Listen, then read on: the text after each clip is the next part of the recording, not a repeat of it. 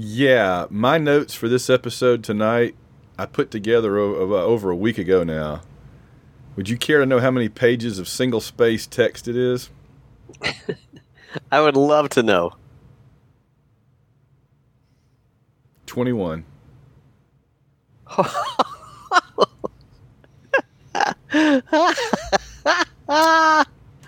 wow.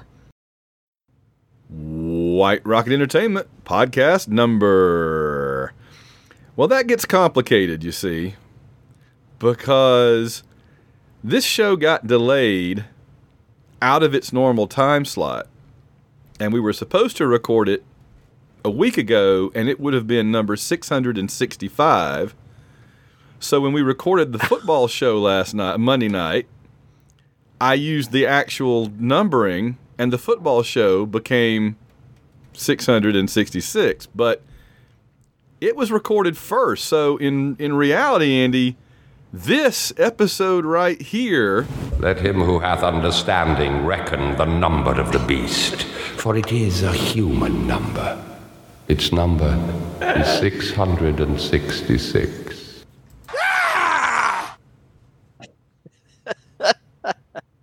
That's a lot of podcasts. That is a lot of podcasts. Laugh a while you can, monkey boy. Well, hopefully, hopefully it doesn't it doesn't go that way. Hopefully, it's a good podcast. I think so. It's a it's a pretty appropriate one to be 666 though. I would say so. Yes.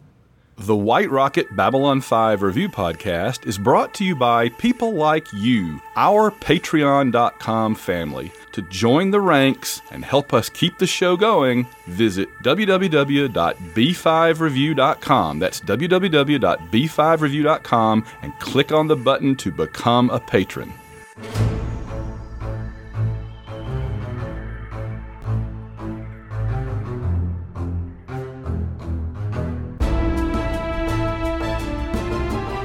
It's the White Rocket Babylon 5 Review Podcast. Reviewing the entire Babylon 5 series, plus Crusade and everything else. Now, here are your hosts, Van Allen Plexico and Andy Fix. Well, that was quite the convoluted beginning, Andy, but we are back. We are back finally, and I tell you, it, it took some doing to get you and me together uh, this time around because we've both been dealing with all kinds of different things, and uh, and I think we're both on the mend now. How are you doing over there? I'm doing good. My uh, my cold that I've been suffering with for the past almost month now is finally giving up the ghost. I'm just coughing a little bit now.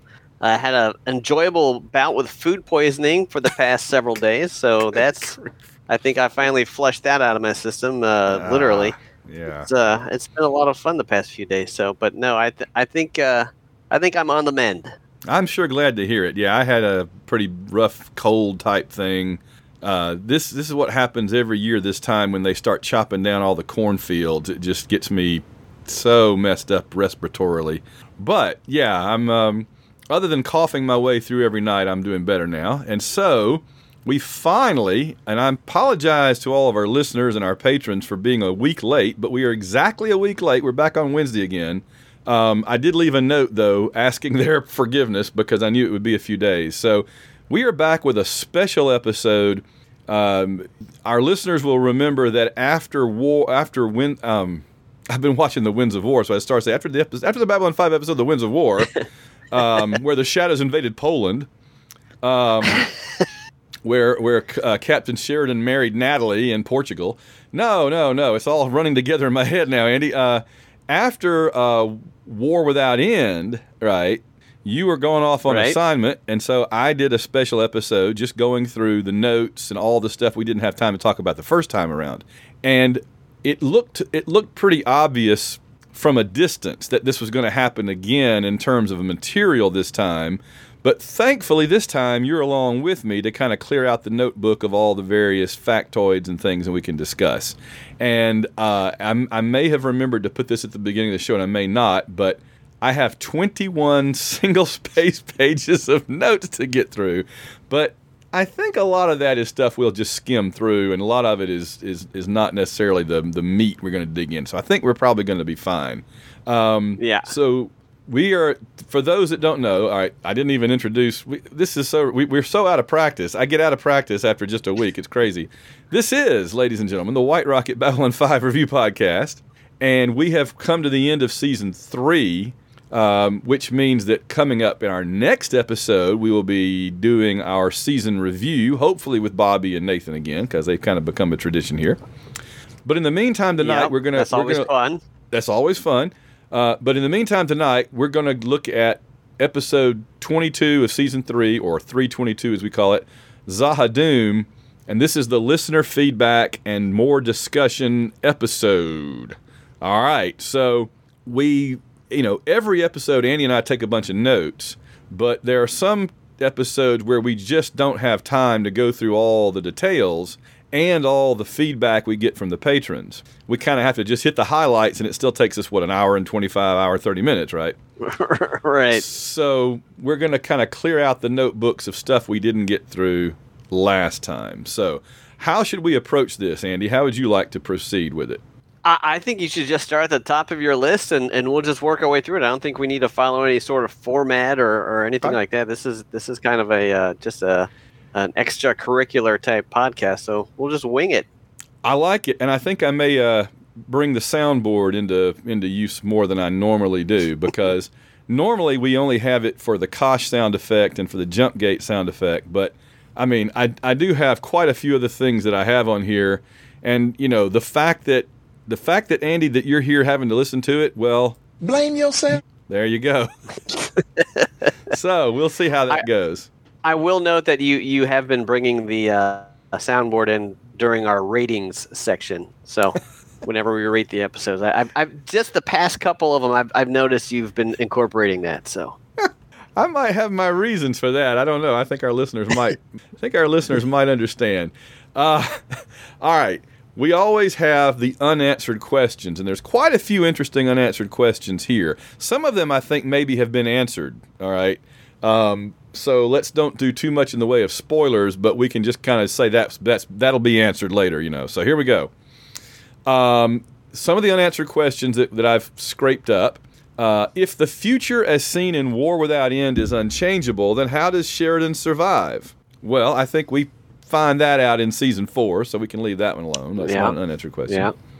yeah, What exactly was done to Anna, and what was actually left of her after she was removed from the Shadow Ship and sent to Babylon Five?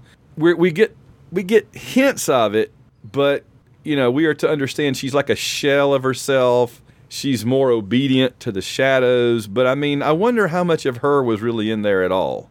What do you think? I I got the impression that there was very little uh, of her personality, if if anything, left at all. I think that um, it was just somebody else driving the bus. Yeah. Um, because uh, the way that, that John reacted to her there at the very end of, of the episode, I'm pretty sure he had determined that there was no, I mean, there was no real Anna left in there. That this was just like like you said, a, an empty shell. Yeah, and, and nuking her along with all the shadows and himself basically was the most merciful thing he could do. I think. Right. Kind, right. kind of like in you know like in a Salem's Lot type thing when the when the woman becomes a vampire, the guy's got to say, well, I got to put her out of her misery, you know, and that kind of thing. you Yep. know. Absolutely. Um, what happened to the rest of the crew of the Icarus? Because we've gotten different stories. Was the entire crew put inside shadow ships? Were some of them killed? Were some of them held prisoner there? We don't really know exactly. I mean, I've I've read part of the book, that book, I, but I shouldn't have to had to. But um, the the Jeanne Cavelos book, The Shadow Within, I believe it is. But I don't think that it. I don't think it went beyond, you know, them getting on them getting there and stuff. So Right. I would I would bet that the majority of them uh, that didn't willingly go along with the, the shadows ended up on the shadow ships because that's that's the only way they could have gotten their ships out there when they first started appearing and started helping uh, the uh, Mollari. Yeah, that's true. Yeah, if if those were if the crew of the Icarus were the only people that were available, then that would have to be true. Yeah, you're right. And again, I didn't. It's been a long time since I even read part of that book, and I don't have a copy. but um, currently, but um, M- Morden wasn't. I feel like Morden was still himself, right, compared to Anna. They, well, they never put him inside a ship, so that's part of it. Uh, I I don't know if that's ever been discussed or not. I don't know if Morden willingly went over because Anna didn't willingly go over, but she was still uh, subservient to the shadows. The new Anna was subservient Yeah. to the shadows after she was pulled out. Put in the ship. Uh, yeah. But I don't know. The only reason they pulled her out was because of her relationship with with Sheridan, Mhm. according to the shadows. So maybe Morden did willingly go over. yeah. Um, I feel like he did. I just don't remember the particulars of it. I'm just wondering.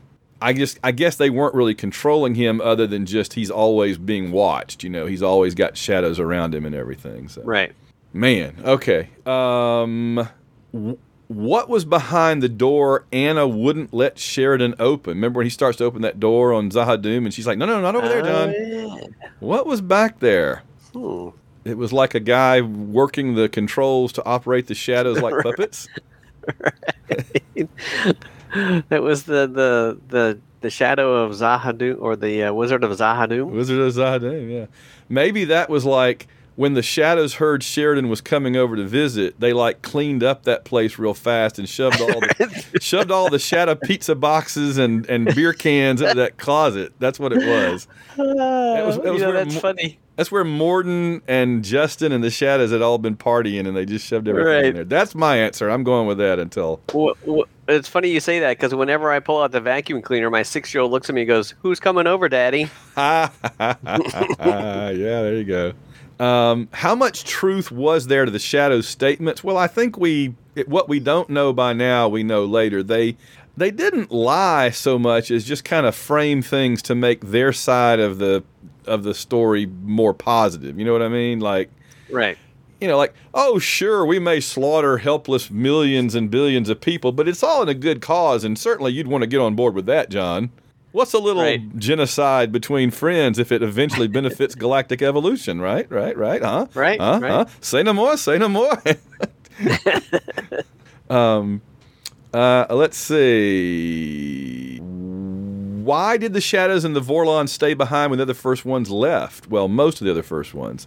Um, it seems like because they both were still stubborn about getting their way, right? And they wanted to do their Right. thing, and they stayed behind to oppose each other.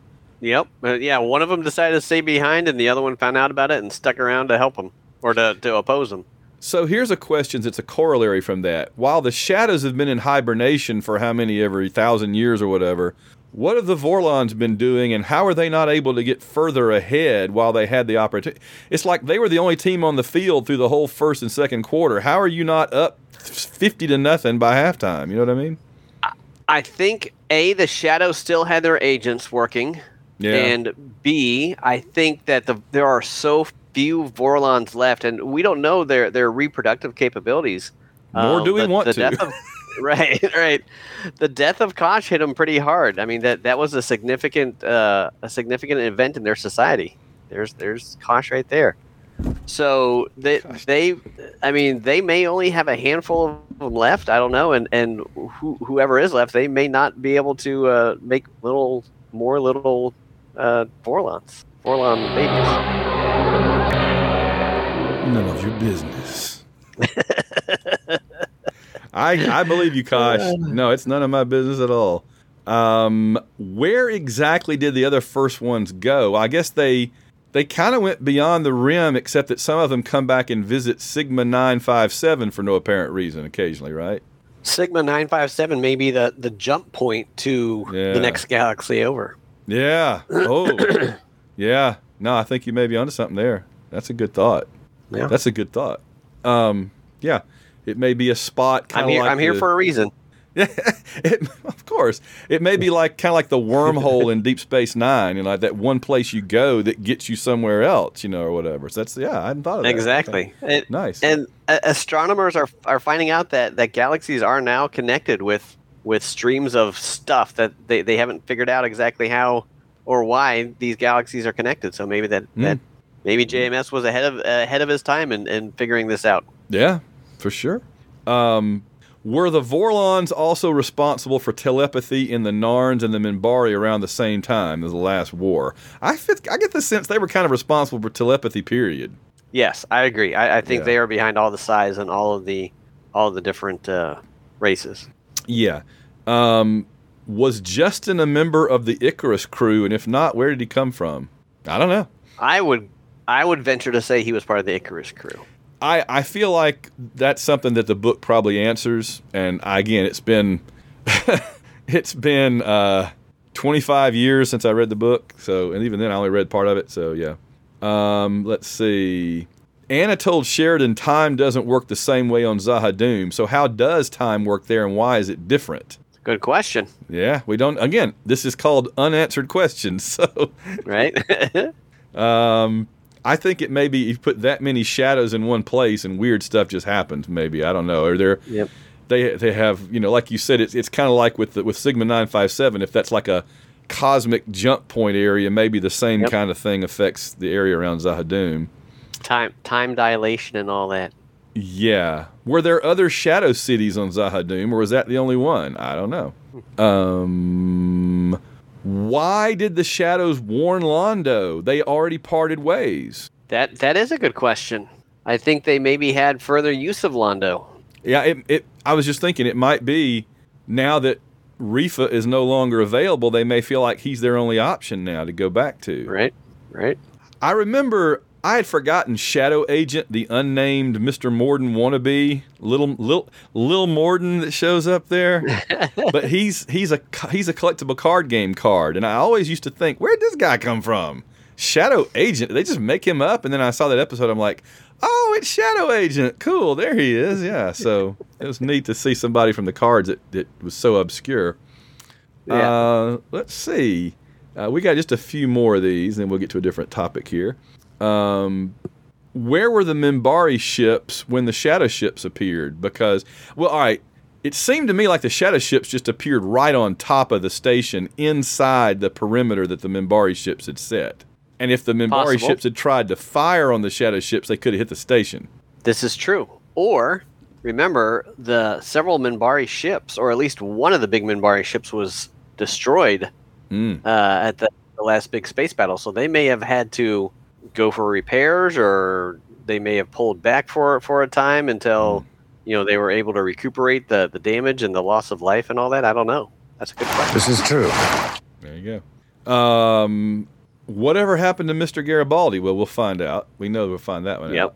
out. Um, and why did they take him? Um, let's see. We've only got a couple left. Was Justin the man in between from Sheridan's Dream and All Alone in the Night? The man in between is looking for you, remember? I think he was. Uh, if he's equivalent to Sheridan, does that mean he's in control of the shadows? I don't think he was. I think he was just kind of like their representative, their sales representative. Right. Morden's like the salesman. He's like the regional manager. Justin's like the regional manager. and he may have been coordinating a lot of the stuff that the shadows were doing with Earth, like with the the uh, Psi Corps and stuff like yeah, that too. yeah, yeah, yeah. You know what? You know what the shadows always say to Justin. ABC, Justin, always be closing. Always be closing. Have those TPS reports ready when we need them. That that's yeah, that's from Glengarry Glen Ross. I It believe. is, yeah. That was uh, just reviewed on uh, the, the the rewatchables last week. I have to, I got to watch that movie. It's been a long time. Um, do the shadows not know about the walkers at Sigma nine five seven? Because Justin said only two elder races stayed behind. So, well, th- but that's the walkers at Sigma nine five seven aren't like whole races. They're just like it seems to me they're just kind of like stragglers. Right. Just pop up Just occasionally. passing. They passing through. Yeah. Just pop, they pop in to have a fun word with with Ivanova and Marcus, and then pop back out again. Fine, I'll get a bucket. um, let's see. Delenn says that nobody returns from Z'Ha'Dum the same as they arrived. How does she know this, and what does she mean by it? Is it simply a matter of all visitors, to Zah- visitors to Z'Ha'Dum uh, end up inside a shadow ship, or what exactly does that mean? It's a good question that she asks. How do how does she know that? And I would assume it's because she's heard this from like what happened in the previous war. Right. It's got to be right. That's the only way she'd know. Right. I would agree. They, I mean, they, I don't know. They know what happened to the the crew of the Icarus, or at least they they Yeah. know somewhat. Yeah. So maybe that's how. Maybe, That or maybe she's of- just, maybe was the point she's just being being hyperbolic. Yeah, yeah, could be. She does. She does, she is known to do that to kind of like make it, you know, turn a melodramatic phrase or paragraph. Sure. Um, she, she's a bit of a drama queen. she, thanks to JMS, yeah. uh, why didn't the shadows detect the PPG in Sheridan's leg, and why didn't they detect the white? Why didn't they destroy the White Star when they had a chance? Eh, I mean, part of it is plot for Right. reasons, you know, and part of it I think is you could make some stuff up. So, nah. Right. Techno babble.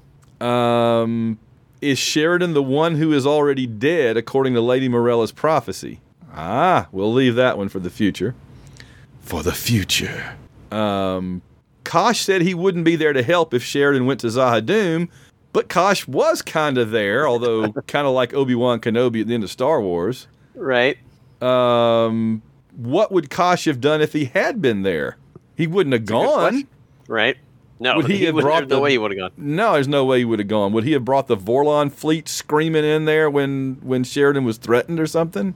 Like I, I, the yeah, the, equi- the equivalent, it would have been the equivalent for Justin and Morden and Anna of Severed Dreams, where they're all sitting there having that conversation, and Justin's like, "You'll do what you're told, Sheridan," and then all of a sudden.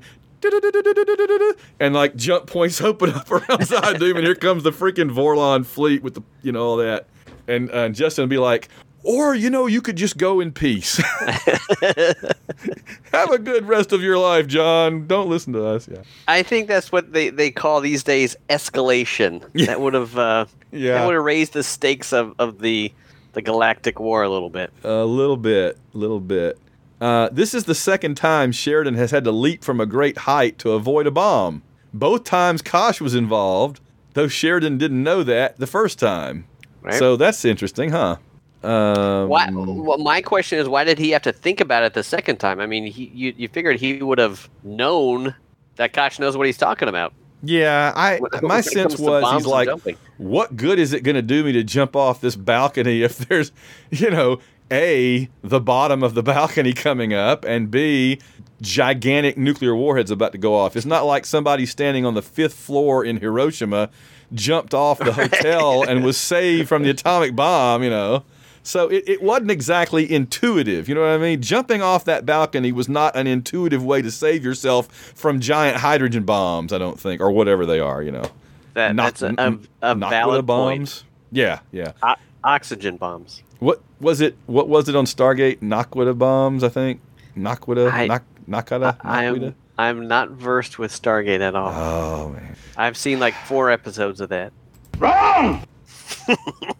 Yeah, they have some kind of substance on Stargate called I think Naquita, and it it makes really powerful batteries and stuff. I think, and it also makes like a really heck of a bomb. So, just ask Rodney, who accidentally blew up a planet one time. But we won't go there. Um, uh, let's see. Uh, I think we're getting. Oh, did Susan sense something about Sheridan tel- telepathically at the end? Ooh, that's a good one. I like Yeah. that question. Yeah, could have been. She Yeah. didn't really get to use her telepathy for anything else in the last few, in this whole season or whatever. You know, they dangled it out there, and then it was interesting, interesting. But yeah, Yeah. Uh, let's see. All right, I think that's unanswered questions.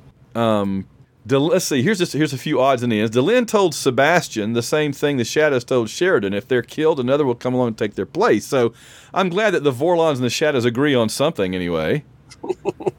another will come to take their place. Um, Anna claims that the Shadows believe they'll die if anything Vorlon touches Z'Ha'Dum. Is that simply a superstition? I guess I did have a couple more questions. Or do they have some reason to think it's true? And it turned out it wasn't too far from the truth because the sh- Right. the White Star is partly Vorlon. Right. I don't think it's the, the the white star that killed them though. I think it was the uh, nuclear weapons going off that actually killed them. Yeah, I would I would definitely put more emphasis on the gigantic bombs exploding than on the little ship that carried them down. The ship of many sizes that carried them down. Right. Yeah.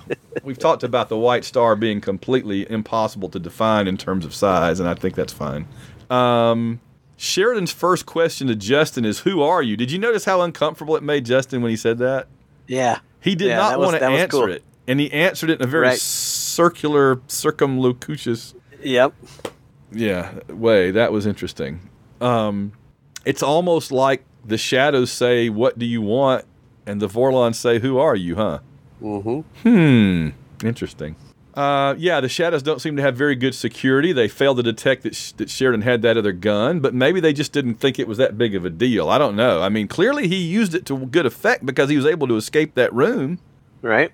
It'd been funny if he broke out of that room, gun blazing, went around the corner, opened the door, and there all the pizza boxes and beer cans fell out. dang it! Wrong door. She told me not to open this door. Dang it! I'm gonna keep. I'm gonna keep riding that one for maximum effect. I'm sorry. Uh, let's see. Okay, so Sheridan has now destroyed the Black Star and the White Star. he really is Star Killer. I hadn't thought of that. That's so good. Both both with nukes, no less. Both with nukes. He was on. He was. Yeah. He flew one of them. The other, he just kind of like set a trap for. So yeah. Right. Good gosh, Star Killer. Star Killer. Oh my goodness. Um. um. The Shadows' actions are they at odds with their stated goal? They want to. They want to bring races together to, against each other to fight.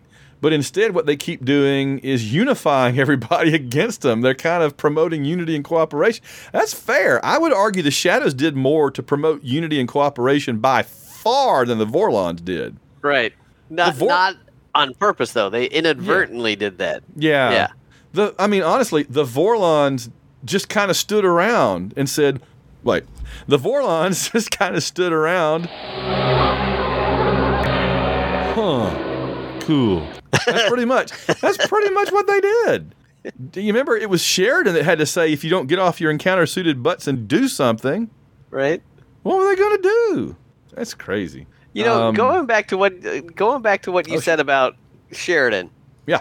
you uh, that that just made me think Mm-hmm. he is a very low key like superhero type character you know it, it in, in most movies he would be so over the top you know people would be calling him a a, a, a, a marty lou or whatever they call that the the Oh.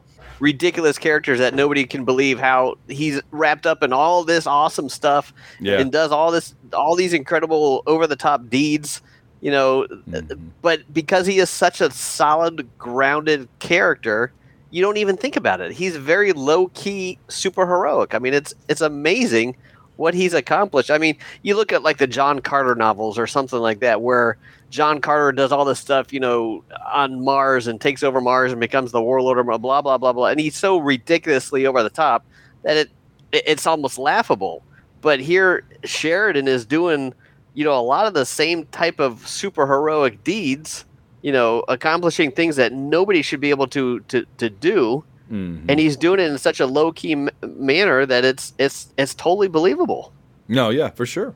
Well, it's the Flash Gordon paradigm, right? Science fiction has like how many ever various heroic paradigms, and the Flash Gordon one is there's a there's an enemy that is dividing and conquering, and it and it's the outsider that comes in and brings everybody together because he's an outsider, so he can appeal to each of them without seeming like he has his own agenda.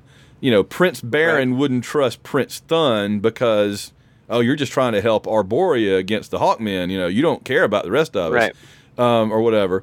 But Flash shows up and he doesn't have his own agenda. And by the way, it's Flash. That's Flash Gordon, but that's also Lawrence of Arabia. It's the same. It's the same character, Right. you know.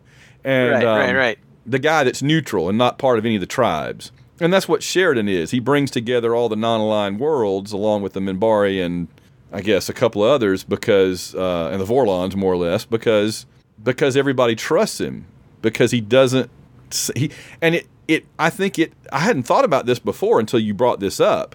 But holy cow, I think it, it I think it helps Sheridan to win the Shadow War that he's currently not part of the Earth government because now he is Flash Gordon and not just Earth ambassador dude. You know what I mean?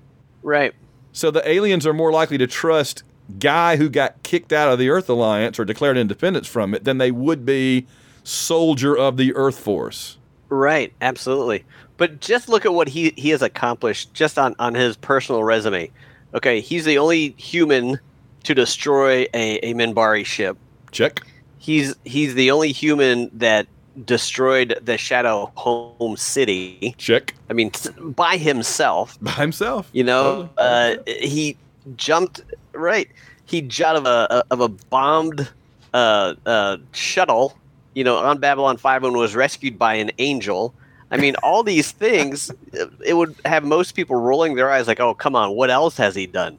But like I said, because it is so well written, uh, it, it- it's we don't even think about it. He outsmarted Jack the Ripper. Right? Yeah, yeah. I, don't- I mean, it's crazy. I mean, you know, uh, hmm I, I don't know. I, it, it's it's it's funny. Successfully know, declared Captain independent Kirk from the is a entire legend. Earth. Yeah. Right, right. I mean, Captain Kirk is a legend on Star Trek because of you know all the crazy stuff he does, and and whole races hate him and stuff like that. yes. you know, Sheridan is just like, yeah, you know, I, that was just part of the job. Smiling Johnny. it's crazy. He ain't called Smiling Johnny for nothing. Um, yeah, good stuff. Um, the concept of someone being a nexus also appeared in the novel The Demolished Man by Alfred Bester, which contains the inspiration for the Psi Corps. Uh, it's, it's suggested that the that the nexus Yep. is a focal point that can cause tremendous changes not only to the lives of other people but to the very structure of the universe. Well, watch this space because season four is coming, right? In season five. Um, Yep. And then finally, I didn't realize this, but when Delenn says what is past is prologue, that is from The Tempest. Mm-hmm. Yeah. T- the Tempest tends to be Yep. the Shakespeare play that shows up in science fiction more than any other, in my opinion. Seems like it. Obviously, the Forbidden Planet was That's- The Tempest, right? The whole thing. Right, right, right. All right. That that this sh- just shows the brilliance of the bard. Oh, absolutely, hundred percent. Um, JMS has a few uh, odds and ends here. Uh, let's see. He says by the last few episodes of season three, pretty much all my cards are on the table. But by the last episode of this season, we find the game we've assumed we've been playing ain't necessarily the game at all. The show takes a fairly subversive direction in all the seasons so and of all the seasons so far, that one that follows year four represents the greatest writing challenge to actually make this work. Um, which was another reason why it was important to get the Babylon 4 storyline and several other threads out in the open and clear the decks because it's going to take every bit of whatever talent I've got to pull it off. By the way, that was the thing I was going to say is you were talking about Sheridan and all of his resume. Think about Right. if he hadn't been split off from Sinclair Right. because now he's Valen Oh too. wow. right. Now all that other stuff. Yeah, it's Yeah. I think I think it was kind of justification after the fact when JMS said that he wanted to separate the Sinclair stuff from the Sheridan stuff that originally was the same character. I you know, I I don't think that that was what he originally wanted to do. I think that that's what he ended up having to do and he justified it by saying, "Well, it works better this way anyway," which I think is true. Right. I, I don't think he justified it. I think he realized that it Yeah. worked better and was was when, when he it was- after was- he was forced to do it, he then realized that Right. it was that it was a better thing to yeah. do. Yeah, I agree. I Yep. agree. All right. Be, being a writer, both you and I being a writer, we know how sometimes those happy little accidents just Oh. make the story fall together so much better. Dude, if it wasn't for happy little accidents, I would have no writing talent at all. I rely on things just working out, and I do my little happy dance at the desk when it happens. Yeah, absolutely. So JMS says year four is the point in the novel where you're just past the halfway mark. You know the reader thinks he or she's got the story sussed out. The reader knows all your tricks by now, or thinks they do. You've been pulling doves out of your hat for 243 pages. Now you damn well better be able to pull out an alligator. That's a good Yeah. line. Uh, let's see. Uh, he after he finished the Z'Ha'Dum script, he said, "Well, it's done. I have officially turned in the draft of script 22 for year three, which I suppose could be called a cliffhanger. I guess a, a balcony hanger episode is what I would call it. Right. Um, it was on a cliff. It was. Well, yeah. This marks the first time in the 50 plus year history of American television that one person has single handedly written an entire season of a series. Uh, the closest record is Terry Nation, who wrote the 13 episode first season of Blake Seven. He said, I have hmm. no plans to do this in season four, but he did do it in season four. He doesn't let somebody else write an episode until well into season five. And then only Right. then it's like two people, I think, right? Two maybe. Right. There's a Neil Gaiman episode and there's a Harlan Ellison co-written episode, and that's that's more or less it. I think. it, if if you're going to let two other authors, two other writers come in and play in your sandbox, those are two of the, the best choices that you can possibly make. No kidding. Yeah, yeah. Yeah, for those of you that haven't seen season five, there is a Neil Gaiman episode coming up, so just buckle up because that one's a lot of fun. Kind of a standalone, but it also calls back to other stuff. Uh, let's see. So far, the film based on okay, he's just saying some nifty stuff is coming. I'm just looking for the highlights here. Um, talking about writing the entire season three, he says it was a hideous task. Two thirds through, I began to understand that there was a reason nobody's ever done it before. You'd have to be have to be out of your ever loving mind to even try. Uh, right. But as with everything else on B5, if we don't know it's impossible, we just go ahead and do it. That's good. I I was going to say I would imagine the only way he was able to do it was that after you've done it that many times, you must just have a feel for how Right. long to write. You're not having to stop and check and go now is this 20 minutes or 25 minutes? You probably just by that point you know exactly how many times to click your fingers on the keyboard and you're going to have a 40 minute episode, right? Right, right. Just, just like Jack Kirby sitting down at the art board to draw one of the dozens Mm. of comic books he drew every month. I mean, he, the, the man was a machine.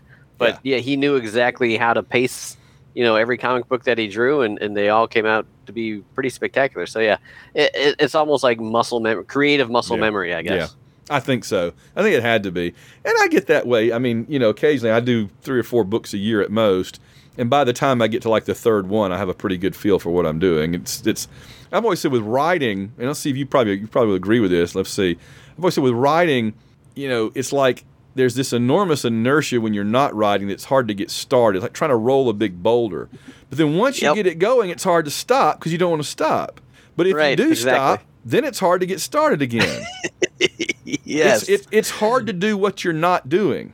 Right. It's easier to keep doing what you're doing. it, it, it it's like that with with anything. I used to play football as well, and it, Mm. and if you're if you're playing regularly and you get in the zone, they call it, Mm-hmm. you can have a spectacular game. But if you know if if it gets broken up or the coach takes you out or you get injured or something like that, yeah, then you know it, it just spoils the rest of the season for you. So Yeah. yeah, I mean it's it's it's just yeah. You, you're focused. I mean, you get that focus whether it's writing or, or you know playing football or, or driving a race car. If you're doing it constantly, you know you if you are able to focus, you can do anything. I mean, you can be you know you, you can do do stuff that that you you would normally think was impossible. Yeah. No, for sure. And I and goodness knows, I mean, how many episodes in a row he wrote he wrote all of season 3, the end of season 2, all of 3, all of 4 and the first part of 5. So that's about 55, 60 episodes in a row that he wrote without a break. Something like that. Right. That's amazing. And I uh, mean, to to you know, it, it was spread over a couple of years, so it's not like he was doing this, you know, weekly for two years straight. And you know, he was doing part of it. You know, we, we haven't really talked about his health issues, but he was getting sicker and sicker while he was working on this show, and they, the doctors couldn't figure out what was wrong with him. It was like it was like an episode of House. It really was like an episode of House where they couldn't figure out what was wrong with it. All they knew was it's almost never lupus. But I used to we used to watch House, and it was just so funny how every episode they their one of their first things was, well, we can't figure out what this is, so maybe it's lupus, and then it never was, and so there was an episode like season four or something where the one doctor says, well, "What do you think it is?" and the guy goes, "Well, it's almost never lupus." it's like, yeah, yeah, there we go. So, um, um, right. So he was sick, and they didn't know what it was, and he finally found he he um, I think like an inspector came in to inspect the building, the the hot tub warehouse factory, right? Yeah. And the guy, the guy sees JMS sitting at his desk up against the wall, and he goes around to the room facing that, you know, like the like like the other room next door where if you you know you're on the other side of the wall from his desk, and the the, the inspector comes back and says, "Do you sit there all the time?" and JMS is like, "Yeah, like 24 hours a day, basically." The guy's like, "You're right around the wall from a big electrical junction box system thing." and the electromagnetic field coming off that thing is huge. How are you not getting headaches and body aches and all? And Oh, JMS is like, well, I am. so he moved his desk to like the other side of the room or a different room, and he was fine. That's crazy. Yeah, yeah. Wow. That's all it was. He just didn't look on the other side of the wall. Well, why would you? Yeah. Well, why would you? Yeah. Yeah, it's not like so- there's some sort of evil machine trying to kill you on the other side of the wall. I wonder if it was in the shadows in the other room. Yeah. Right? Oh my goodness. Um, um, I don't know if they ever. I don't remember. Let's go back and look because this is an interesting question. Did they? Um, did when did they air? I'm gonna. I want to look at the dates. Okay. Because I want to know if they made people wait freaking forever or what. So Shadow Dancing, Shadow Dancing aired October 21st of '96. Z'Ha'Dum aired October 28th. Okay, so they didn't have to wait but a week for Z'Ha'Dum. right. And then the the next episode aired November 4. Okay, so they pretty much ran this episode right into season 4. Now I want to go back for just a second and see no. Um Gray 17 is missing was October. Walkabout, what about War Without End? May. Okay. So War Without End Part 2 was May 20th Right. and Walkabout was September. So between between War Without End Part Two and Walkabout, they went the entire summer. Right. Which they is used weird. to do that. That's so weird. Because it used to be you do your May sweeps, you'd finish up the season, you'd have the summer off, and then start up again in fall. Mm-hmm. They did the May sweeps and then Just waited. push- They one, two, three, four. They pushed five episodes into the fall. Yeah. Right. Now I'm curious if they filmed them and just didn't release them until the fall, or if they if production took a break over the summer. Oh, that's a. I don't know. I. It's just we. I think they filmed them and they just didn't didn't air them yet. Right. Because. right. because because they were syndicated, Mm-hmm. you know that that may have that may be an entirely different beast than than regular um, broadcast. it just seems weird because if you didn't keep up with things, you would 100% think that season three ended with War Without End Part Two, and that Walkabout was the premiere episode of season. The only way you wouldn't know that was the credits at the beginning. Right. That's interesting. That's so weird. That's I just weird. don't understand that. I just don't understand that. What's the point of having a a season uh, cliffhanger if you're just going to turn right around and roll right, Right. into the next season the next week while having to Right. make while making people wait for three months a month earlier? You It- know. it- it- I'm sure it's got something to do with the, the economics and the logistics of of uh, of um, syndication. Syndication is a weird. It is. Well, at least back in the 80s and 90s, it, it was it was really weird. I mean, you had shows that were more popular than any other. I mean, like Baywatch was the most popular show in the world, and it was on syndication, and and it it was weird.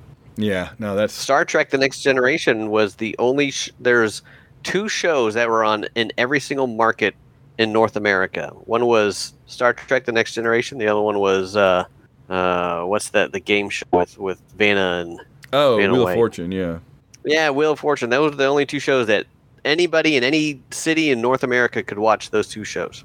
yeah. How about that? That's interesting. Um, JMS says today we did the final audio mix of Z'Ha'Dum. All of the effects were in place, the sound, the music. After we did the piecemeal mix, layering in things in a stop and go fashion, we did our playback, watching the episode straight through. I don't think anyone was breathing for the fourth act. Everyone was just wog boggled. The emotional impact of it all is quite strong. When the lights came up and I looked around at the stunned faces in the room, the only thing I could say was, Welcome to history, gentlemen. Nice. I, you know, if it wasn't what it was, you'd be like, that's a little arrogant, you know. But no, he was right. he was absolutely right. Absolutely, absolutely. And you know, you mentioned the the sound mixing and stuff like that. And uh, the one little tidbit that I did come up with while doing my research was um, that scream that Anna did when the the white star was coming down, burning and Yeah. destroying everything. That scream took 30 takes. She had to scream 30 times at the top of her lungs before they got the, the right scream. Wow. yeah. Holy cow. They were just uh, they they were just not satisfied with it until until finally either they just gave up and picked one, or or she finally got it nailed it on the thirtieth try. But yeah, That that reminds me of uh, of when they were filming the Fellowship of the Ring, and uh, Peter Jackson was trying to get the sound of the Nazgul, and he had these Yeah. guys in there, and they were going ah ah, you know, and he's like, no, no, no, and they just kept trying different monster noises. He's like, no, no, no, and they brought this woman in, and she went. "Ah," And he's like, there we go. That's it. Yes. Just a, a primal scream was what he wanted, Yeah. not not just a growl. that's funny. Um, yeah, he said, JMS says, one of the things I like about the episode is the emotional content as it builds toward the end of the episode. I've watched it a half a dozen times or more while they were working on it, but certain sequences Right. never stop being interesting. It's an emotional roller coaster. It takes you in every direction and drops you. Uh, re the Revelation scene, we actually shot that entire sequence with the notion of possibly re editing Revelations and inserting the Melissa piece instead, sort of TV by way of Soviet revisionism. and of course, it was always that way. Well, Okay, so in other words, they thought about going back and redoing episode two, right, of this Right. season and putting Melissa Gilbert in in place of the other actress, but they left it like it was. I think that's fine. Yeah, That that gets a little much too much to Anakin Skywalker for me, where you go put Right. what's his name in place of you know yeah. yeah. Um, oh, he says we did film her doing that entire message, so we had that option. They did film her giving that three episode two, uh, you know, little recording just in case. So it's out there somewhere. That's that's interesting. It is, yeah. and you, Um, you would have figured that with the the uh, the HD releases and all that stuff, and them going back and cleaning everything up, that they would have just gone in and, and slipped that in there. But I guess uh, I guess they never thought about it. So was using Melissa Gilbert instead of Beth Toussaint Bruce's idea, and JMS says no, it was my idea. It was a scheduling situation involving availabilities. If it wasn't her, it would have had to be someone else. So I figured, why not? So basically, they could use Melissa Gilbert, and they just figured, why not? It wasn't like I would prefer to think that they're like, hey, let's go get Melissa Gilbert, you know. But eh. Right. I'm glad they did though, because that I, I liked them as a couple back then in the day, you know, and I'm glad they got to do Yep. something together like that. And they, yeah, they And were I- I- actually. go ahead. I think it added a lot of impact to, to their scenes together. No, too. I think we discussed that last episode. Yeah. No, absolutely. um, let's see. They did restage some of the things that had been seen in War Without End just because they had Melissa there and so forth. Um, was the destruction of the vessel in Walkabout the catalyst that caused the Shadows to send Anna? And JMS says it's certainly gotten their attention, but it's the events in Shadow Dancing that tipped them into moving directly. Um, before this episode, someone asked JMS if the Shadows can get to Kosh, why are Delenn and Sheridan still alive? And he says it's a good question that we'll answer in the last episode. So the whole idea of he was a, a nexus and he would be replaced and all that, I think, is interesting. Right. Right. And and and by the way, JMS takes a pretty strong sort of editorial opinion on the whole idea of the one the importance of the one figure in history. So without any spoilers, I'll just say there is an episode coming up a bit down the road that very explicitly addresses the idea of how important is one person versus could anybody do it? You know what I mean? right. Right. I like that. I like that. yeah. Um, oh, that he did get asked what was behind the door, and he said pizza, pizza boxes. No, no, I'm just kidding. And he, he says he, he they said what was behind the door Anna warned John away from. He says in a way I was going more for the visual, the image. The whole show is a matter of what door do you choose to go through, and the door not taken. If you wanted to hmm. take the scene literally, then since that room adjoined Justin's, the shadows were inside. Or you could take it more metaphorically. Gotcha. Or you can take it that there were pizza boxes and beer cans. That's the way I'm going to go. Is the Shadows story true? JMS says what Sheridan was told in that episode by the Shadows concerning their motives is absolutely true from their point of view. Right.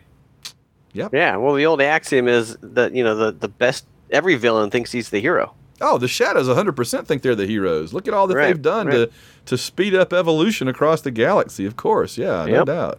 Um, the Shadows and the Vorlons don't seem to know who they are or what they want. And, the- and, and JMS says that's an extremely good and cogent analysis, and you hit the theme right on the head. One will explore in year four. Um, it was presaged with infection right in the first season, the first episode shot. Sinclair says in the ultimate moment in that conflict, you forgot the first rule of the fanatic. When you become obsessed with the enemy, you become the enemy. That is what is happening here with these two and other parties. Wow. Yeah. Yep. The Shadows and the Vorlons are becoming each other almost in a way. Yep. Like, That's- a, like an old married couple. Bickers and fights, but they stay together. It'd Be Yes. interesting if like the crazy uncle were to show up from the basement, wouldn't it? I wonder how that could ever happen. Huh. Get the crazy uncle to show up, and then uh, the the old married couple could maybe eventually stop fighting. We'll see. Um. Oh, did Justin go to Z'Ha'Dum on the Icarus? No, he was assigned there later. So the hmm. Shadows recruited him in sometime later on and assigned him to Z'Ha'Dum. That's interesting. He was out deciding how long the women's skirts were going to be that year and all that crap that he was not nonsense he was spouting. Who who decides how how long the women's skirts are going to be? Who- decides who writes every episode of season four? I'm with You know- them. I, I'm Okay. thinking that the shadows weren't really interested in women's skirts. No, no, they I mean, unless it was the Psi Corps skirt.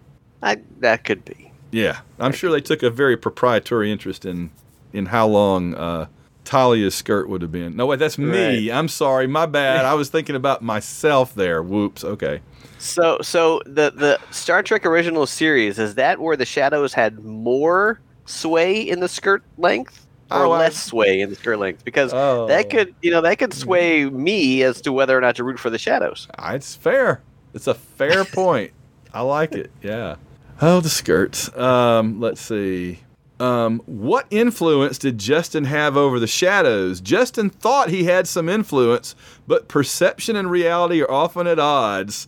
So, in other words, Justin Justin thinks that he's the, the regional manager, but in in actuality, he's a minimum wage worker Right. back in the uh, back in the warehouse. He is He's- not he's what he the- thinks he is. He's the head bag boy who thinks he's in charge of the whole show. Who decides which paper sack we use? I'm with them. I keep doing my. I, I had no idea coming into the show tonight that I was going to be doing a Justin in, impression. So there you go. You just never know. You're a very you're very versatile with your impressions. I, I'm I'm impressed. things. Laugh for while you can, monkey boy. Yeah. Okay. um. Let's see. Uh, why weren't there more ships guarding Babylon 5? JMS says most would have been getting repaired after their recent, yeah, they were after their fight. We talked about that. That's right. And then, Yeah, as I said, the shadows phased in too close to B5 for for ship to ship combat or anything from Epsilon 3. So yeah, that that was we were pretty much all over that one. I think I'd, I'd forgotten. Yeah, you- that, so. Our, our listeners didn't see, but I gave the touchdown symbol. so- Yes, touchdown.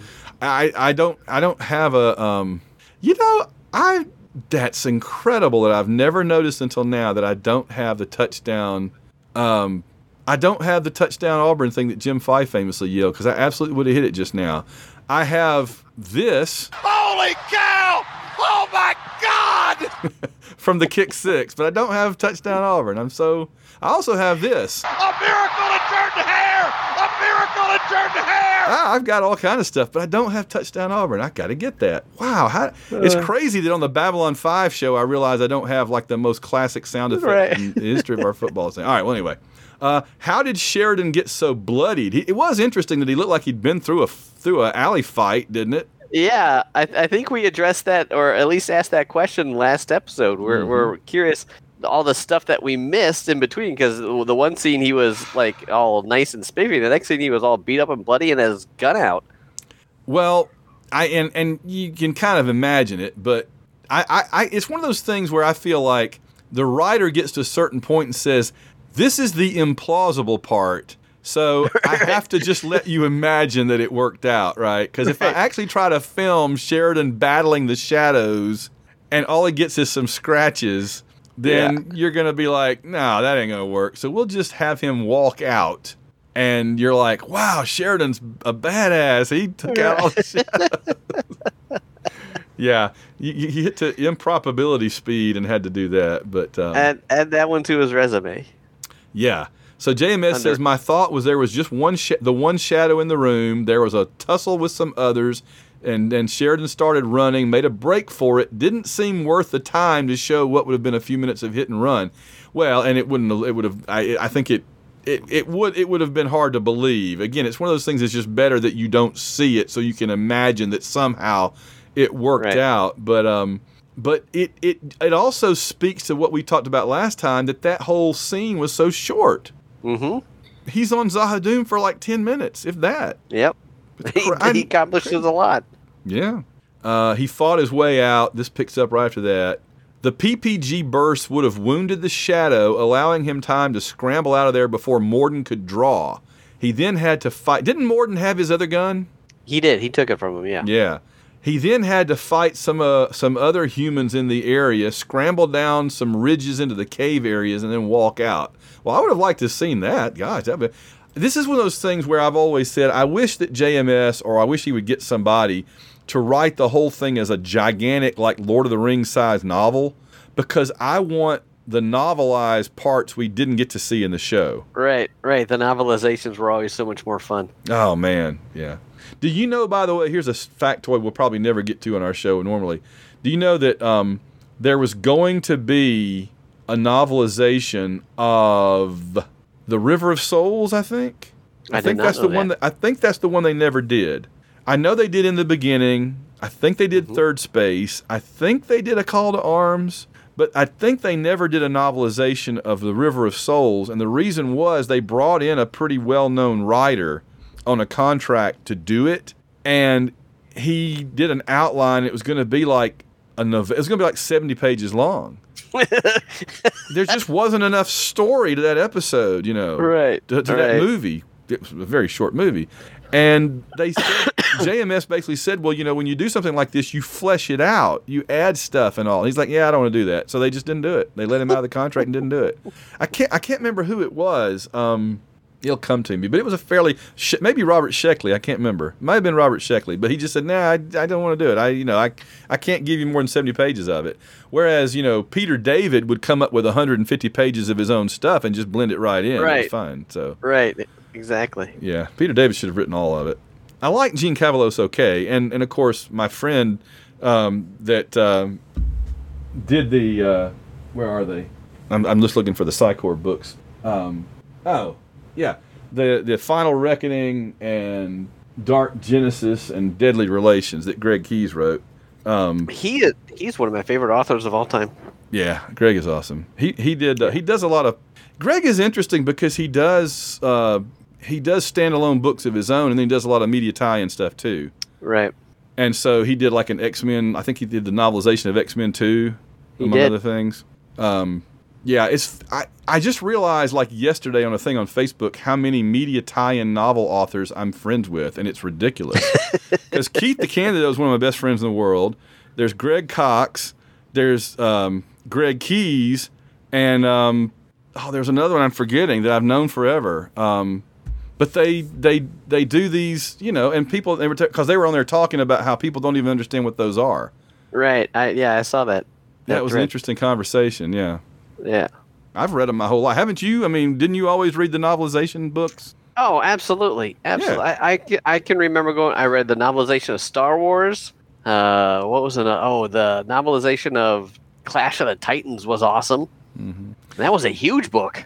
Oh yeah, I'm sure. What um the those guys have kind of become the kings of novelization these days, uh, along with um, Terry Brooks and Alan Dean others. Foster. Alan, but but I was going to say, but the king of all was Alan Dean Foster, and he Yeah.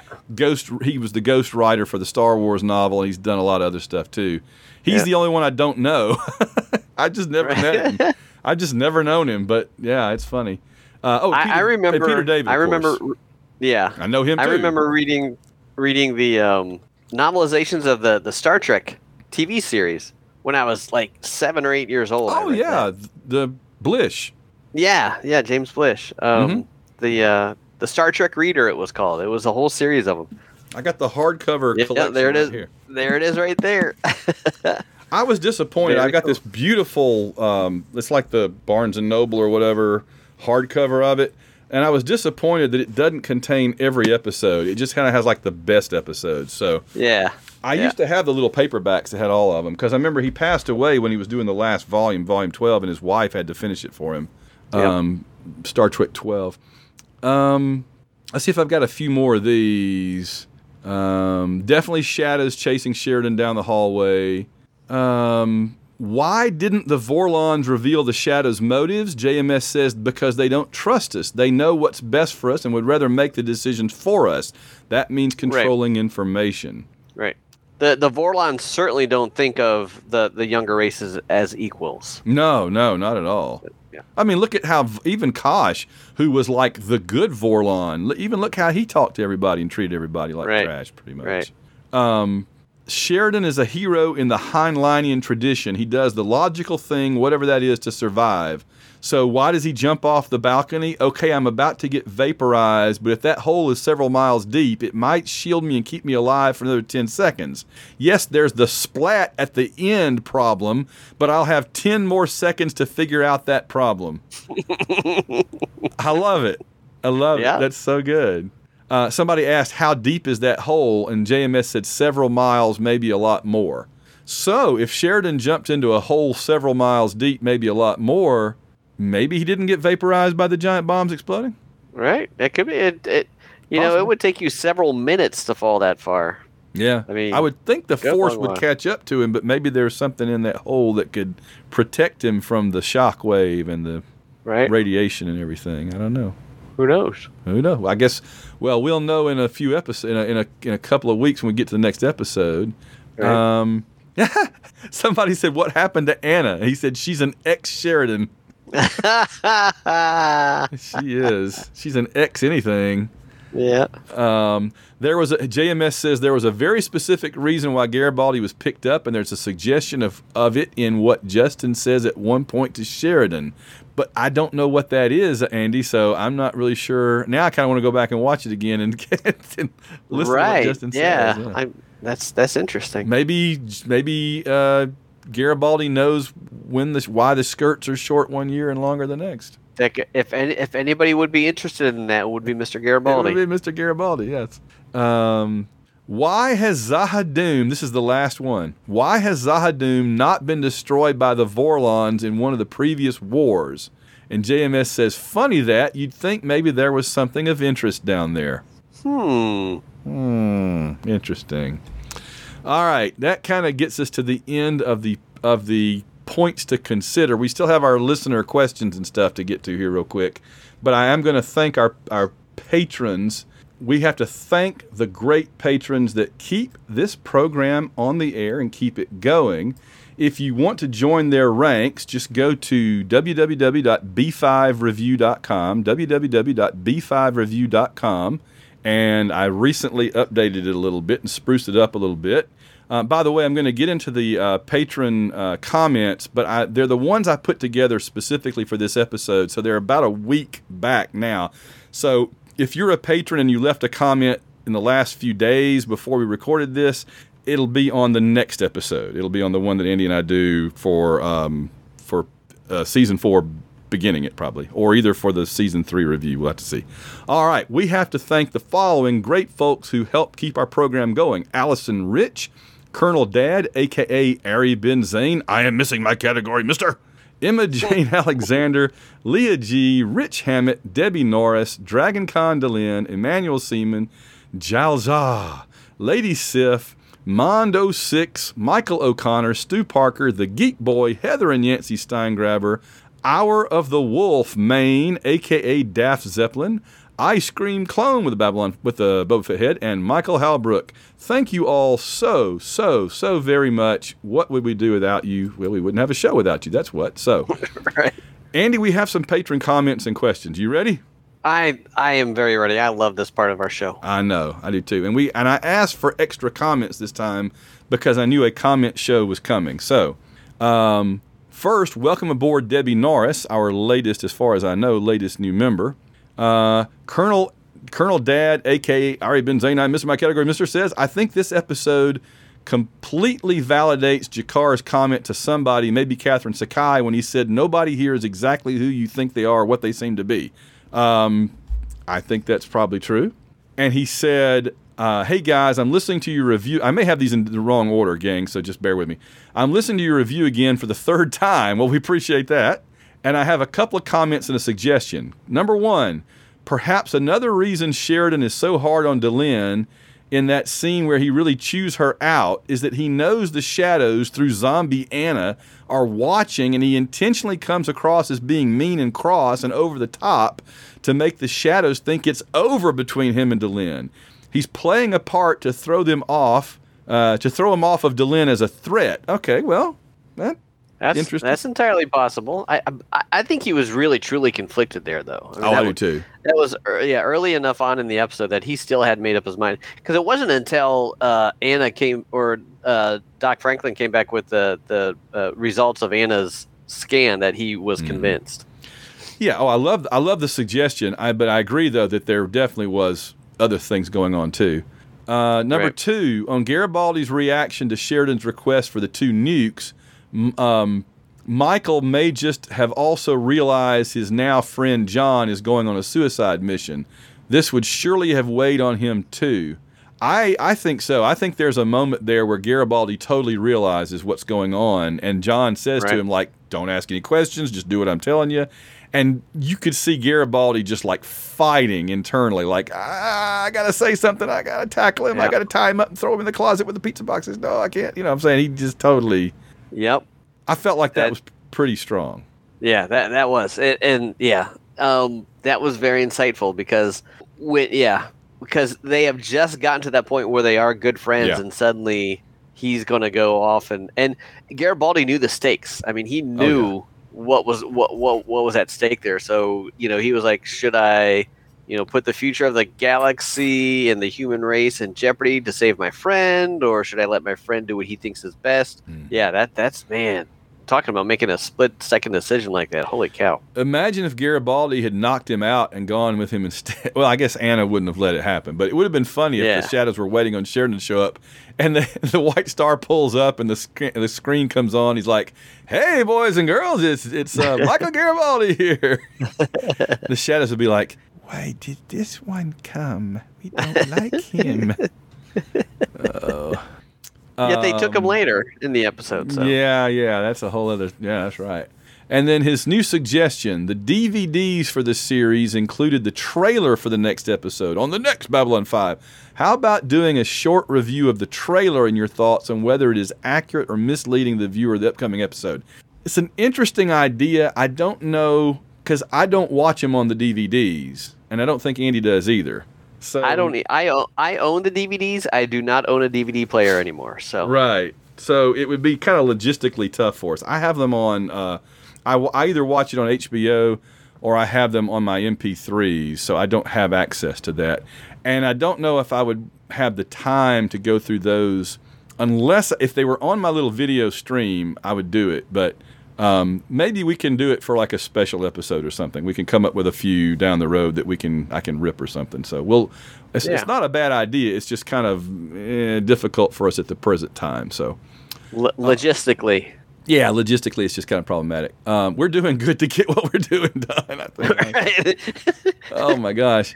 Um, Lady Sif, one of our newer uh, patrons, says some of these questions are partly answered in the passing of the Technomage's third book. However, if those books are not considered canon, or even if they are, I would still like to know. Number one, how did how did Sheridan escape from that room with the shadows blocking the door? We've kind of kind of touched on that. I think he used hand wavium and plot armor to basically get his way through Right. there, right? Yeah. Uh, number two, how was the White Star able to crash into Z'Ha'Dum? Wouldn't the planet have some kind of a defense or warning system, especially if, as Anna said, the shadows think they'll die if something Vorlon touches them? Or are they so secure in their own power they can't imagine anyone attacking them directly? Or a direct attack violate the rules of the game with the Vorlons, or some combination? And I, I want to point out, I think it's the I think it's the Shadow Within book that talks about the eye, like there's like this Sauron eye on Z'Ha'Dum that looks out and sees things. And I feel like maybe they were able to obscure it or something. Maybe it was the Vorlon nature of the ship that the eye couldn't see it as clearly or something. I'm eh, I'm not clear on that. yeah. That, I, I- I think it's uh, as she mentioned a combination of things. I think Yeah. the the shadows were sure that Sheridan was there on his own volition and had no you know no intention of, of doing anything bad. Um, and I, I think the fact that the, the White Star was did incorporate some Vorlon technology, I think that did um, bypass their sensors or, or obs- like you said, obscured things from them. Yeah, I think so. Eventually, sooner or later, we'll get around to reviewing all this stuff. By the way, so we'll Right. go. We will look at this, the books and stuff. Uh, she says number three. Did Kosh know that certain people were down in a certain place? Uh, and if so, how? Since the planet has presumably always been the home world of the shadows. So, right, did the Vor- what did the Vorlons know about Z'Ha'Dum? And and if they did know anything, how did they know it? Yeah. I, Well, and JMS just said maybe the reason that the Vorlons had not bombed Z'Ha'Dum was that they did know something was there. exactly. But how? Okay, well, these are these questions you have to sit down with JMS to really get, and even then, I think he'd have to pull something out of his rear end at that point. It gets a little complicated. Uh, number four says spoilers. I'll see if. Uh, okay, so spoilers. I seem. I'm not going to give the spoiler. I seem to remember that certain individuals there uh, saying that the shadows had lived there because other certain things were there. and if that's the case and not the other way around, why did that certain person pick that particular place to live? So, in other words, what the question really is is why did the shadows choose Z'Ha'Dum and which came first, the shadow or the egg, the chicken or the Yeah. shadow? And we don't know. We don't have any way of knowing, but it's an interesting question. Right. And it is fun to hear you talking like uh, uh, gangsterese there, like you're on a wiretap. Yeah, on a wiretap. So if a certain building was to spontaneously, you know, combust with nothing to do, well, with the with the police. Yeah, exactly. That's that's uh, uh, I did the best I could. Um, I don't think we're going to have spoiler space tonight, so I'm just trying to get everything in here. Um, no, she says not these are particularly important questions. They're things I'm curious about. Would like to hear your thoughts. And no, I think they are very interesting questions. I'm just afraid that a lot of it is stuff we just don't have any way of knowing Right. Right. but I it's agree. good. It's interesting. Uh, let's see. Ice Cream Clone says this was my first ever episode. Oh my gosh! Can you imagine this was your first episode? Holy cow! Andy just got whiplash when he heard that. Talk about a jumping on point. Good lord! Yeah, well, jumping on point. Yeah. Um, he says I was. Uh, Ice Cream Clone says I was uh, up late working, flicking channels. All the soap opera dra- drama of the Shadow Battle, Franklin's Walkabout had me intrigued. Throw in the mysterious Anna. Oh, so it may have been. He, this may be referring to the episode before. It may be that Shadow Right. Dancing is the one referring to. Okay. Uh, throw in the mysterious Anna, the Z minus X days, and I was all in. Amen to that. From there, I started on season four every week. Soon I discovered the two episode VHS collections at my local Australian department stores. It was fun trying to work out which two packs contained major Shadow War arcs just from the short descriptions. Soon enough, a whole shelf of my TV cabinet was full of the hyperspace jump gate pattern. Keep up the great work, guys. Thank you, Ice Cream Clone with the Boba Fett head. Um, yeah, That's I- awesome. did you ever get any of the VHS tapes? I did not. What uh, I didn't. I taped every episode when uh, TNT replayed the entire series. I taped everything off. I I had a whole box of those VCR tapes that I took with me on many moves. Amen. All right, here's my But- here. Yeah, go ahead. Let me get back to that. Could you imagine uh, just stumbling across that episode of Babylon Five, and that being your first exposure? Talk about culture shock. I mean that that was so unlike anything on science fiction television because you know if you turn on a random episode of Star Trek, you can watch it from beginning to end and know everything that's going on because it, it, it was you know an episodic series. Oh yeah. You turn on a random episode of, of Babylon 5 in late season 3, you're not going to know anything that's going on, but it's still so darn engaging that, that it, it sucks you into it. That's awesome. I think that's that's real that's a really cool story. Yeah.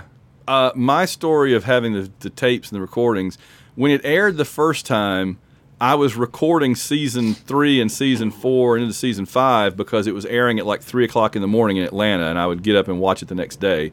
Um, then I started buying some of those, but those those VHS tapes were enormously expensive. They were like they were like forty dollars a piece for two episodes. Right, exactly. So I only you had, had to like order them. Yeah, you had to order them through the TV or something like that. I, I got them at Suncoast Video at the mall in Atlanta. That's but they crazy. were like marked up to like 40 $45. And I only had like a couple of them because they were just too expensive. But then, yeah, when it started airing on TNT, I recorded every episode on blank VHS. I had the entire series on VHS. And then when the DVDs came out, I grabbed that. And then from there, Yep. I kept going. So. Uh, let's see. Ice Cream Clone also says, just like this episode, you guys were on top of your game. One of the best analyses yet. So many facts explained in intricate detail. Well, then we appreciate that. And then there's episodes like this where we just run our mouth for we'll see if what people think about this one. We'll see. We'll see. I, and and I, I want to thank him for, for that. That that was very nice to, to say. I mean, we Yeah. just sit around and, and chit chat about you know our favorite sci-fi show, and it, it's it's nice that other people are, are enjoying our, our silly conversations. Oh, that's, that's absolutely, absolutely. Oh yeah, we were. I was right that that first one was about about I think shadow dancing because this is my second episode was a blockbuster. That was Z'Ha'Dum. It's a testament to Bruce's performance that he had me on tender hooks with G'Kar's closing monologue. Hit so much harder. Would my favorite survive? Would the show continue? How long did I have to wait for season four? Well, it turned out a week, as we've just Right. established. but Well, you didn't know if- that. He was in Australia, so they, they may have been airing it differently down there. That's true. That's true. It's an episode that stands up to so many rewatches, and bear in mind at the time I had no idea about the great episodes I'd already missed from season three and older. Hooked for life. Amen. Um, Lady Sif says I just about fell out of my chair laughing when you compared Sheridan to Gandalf. I forgot that we did that. Uh, I never, I'd never thought of it that way, but you're definitely not wrong. Oh, jumping inside, yeah. I don't know if JMS was a fan of Tolkien or not, but I've definitely noticed correlations between the two universes. No, for sure.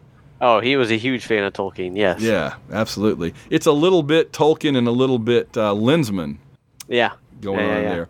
Uh, as an aside, as a huge fan of both, I've been listening to the Prancing Pony podcast along with this podcast. They're going through the Middle Earth legendarium in chronological order, starting with the Silmarillion, or as we call it, the Elf Bible. Uh, have been struck several times by the similarities in terms of themes and character development. That's fair, yeah. And then Lady Sif says, Didn't Londo get back together with the Shadows after Adira died, since she thought Refa had her since he thought Refa had her murdered? I could be remembering wrong. Yeah, you know what? That may be it. It may be that Londo did kind of he didn't he say something like, I don't care anymore. Everything I cared about is gone. Screw it. Let's just burn the galaxy down.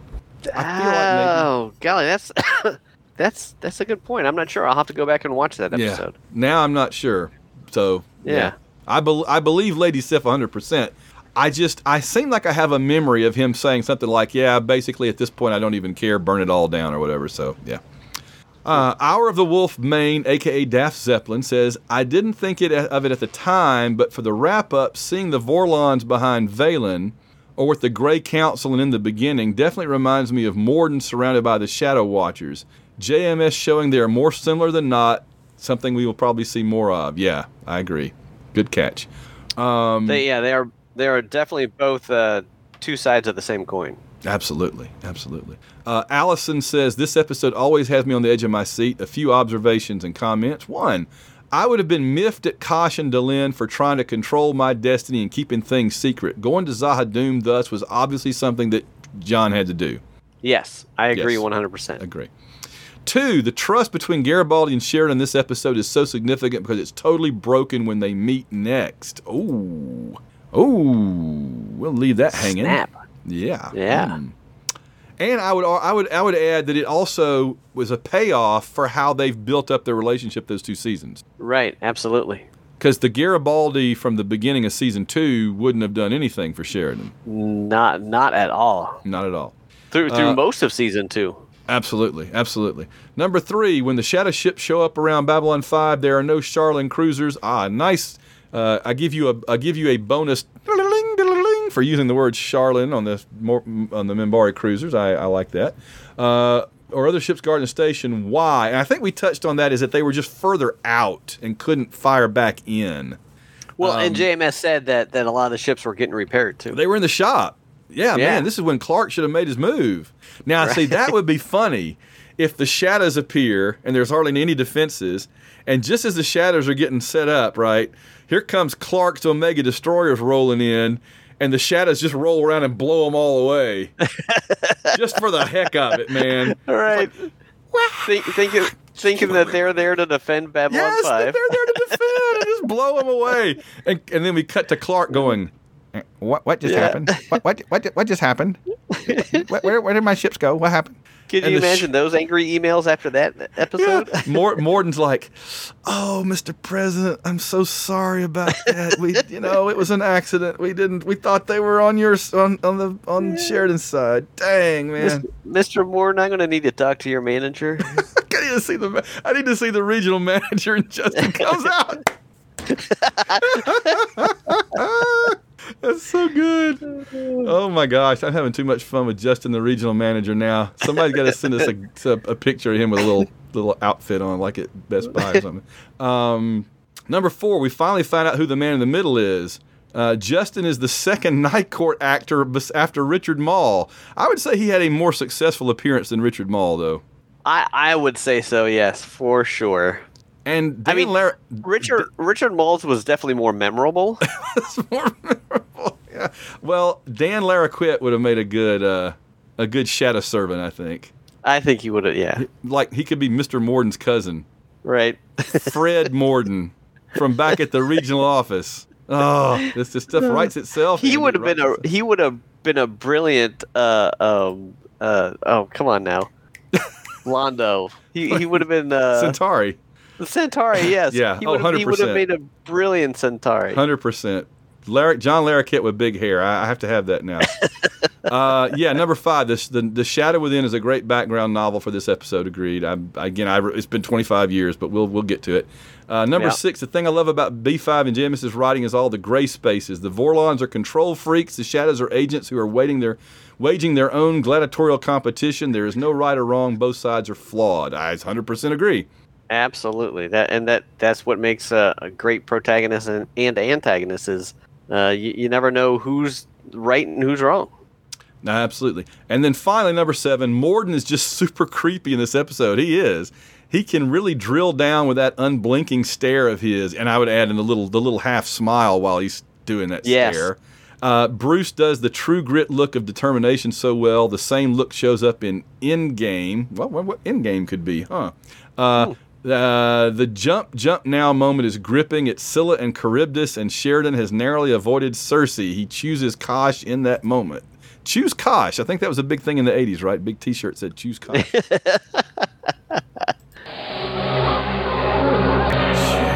me. There you go. Jump. Wait, hold on. Jump. Jump now. Go ahead and jump. I got my back against the wrecking machine. Go ahead and jump. Oh, stop, stop. I'm sorry, please. it's the 80s all over again. Um, okay, and then finally, uh, this is Allison, right? Yeah, Allison says, When I first watched this, I don't think I saw the Garibaldi twist. Who won this episode? I think Lorien wins the episode because who's Lorien? Um, because the man who is capable of leading the army of light is finally appearing. I guess she means Sheridan being influenced. Uh, Right. This episode is one I'd love to see on a big screen. It's just so good. Amen to that. All right, Yep. a few more. Colonel Dad, aka Ari Benzane, I miss my kegger, Mister. Mr. Morden in this episode is the guy who, after you've bought the car, tries his sleaziest best to sell you the extended warranty. well, and you know, if he can't convince you to buy the extended warranty, he will bring in the regional manager. right, right. Let me talk to my manager about that. Hold on one minute. Who decides how long the extended warranties last? I'm with them.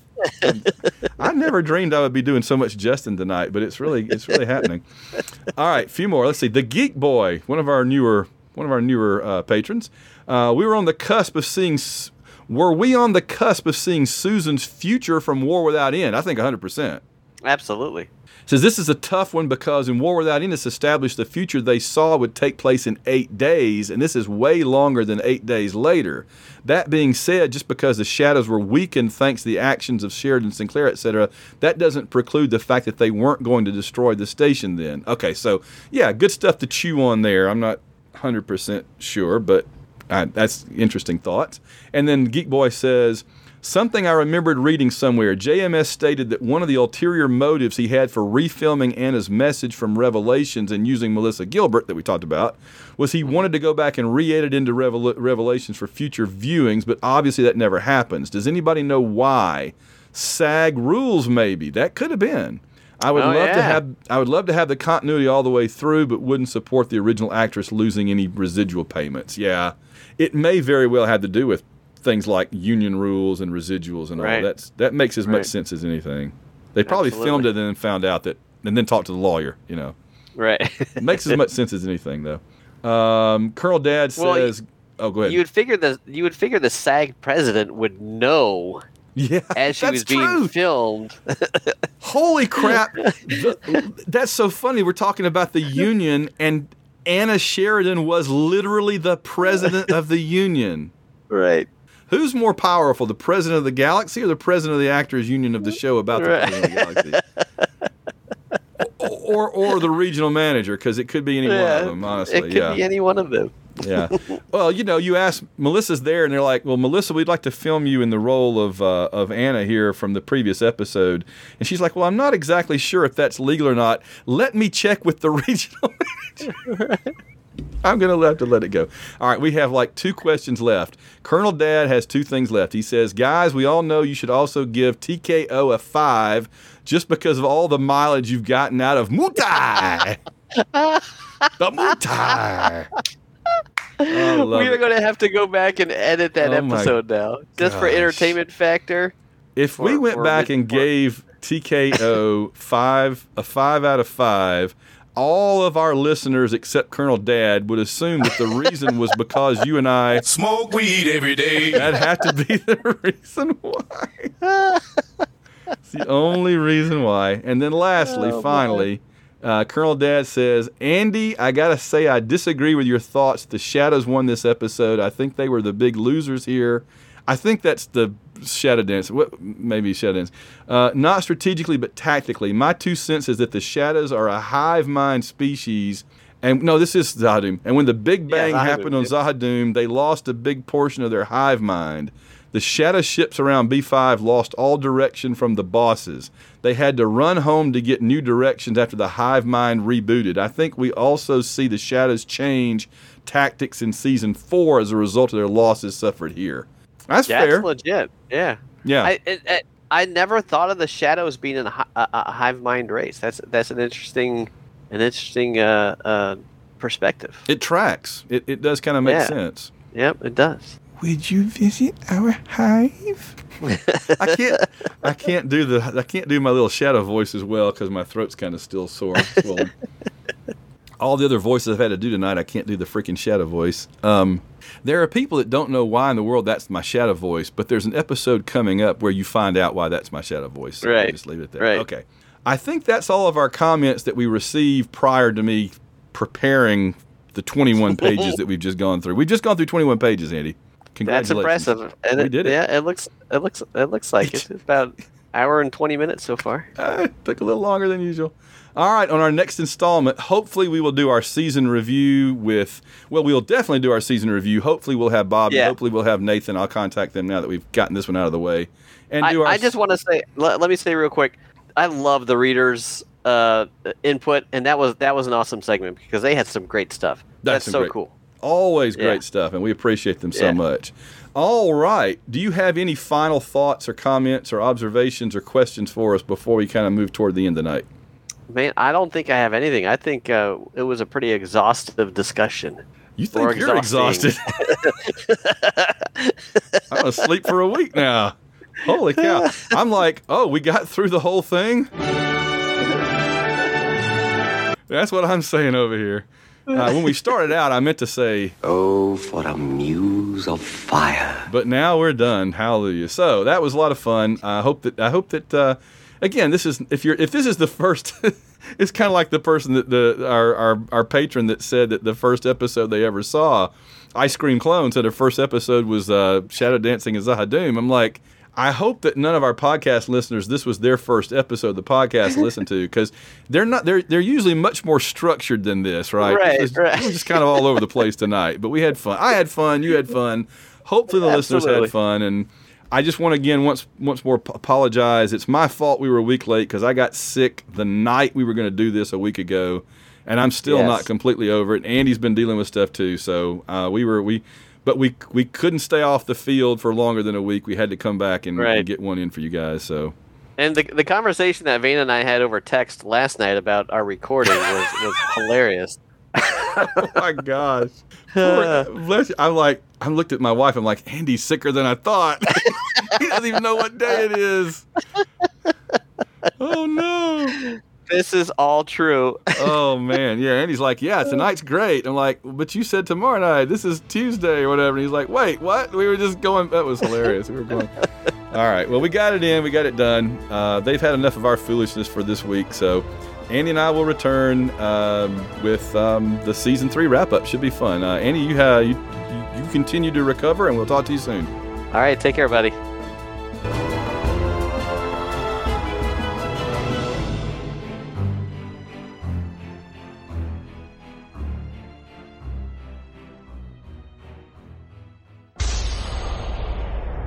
This has been a White Rocket Entertainment production.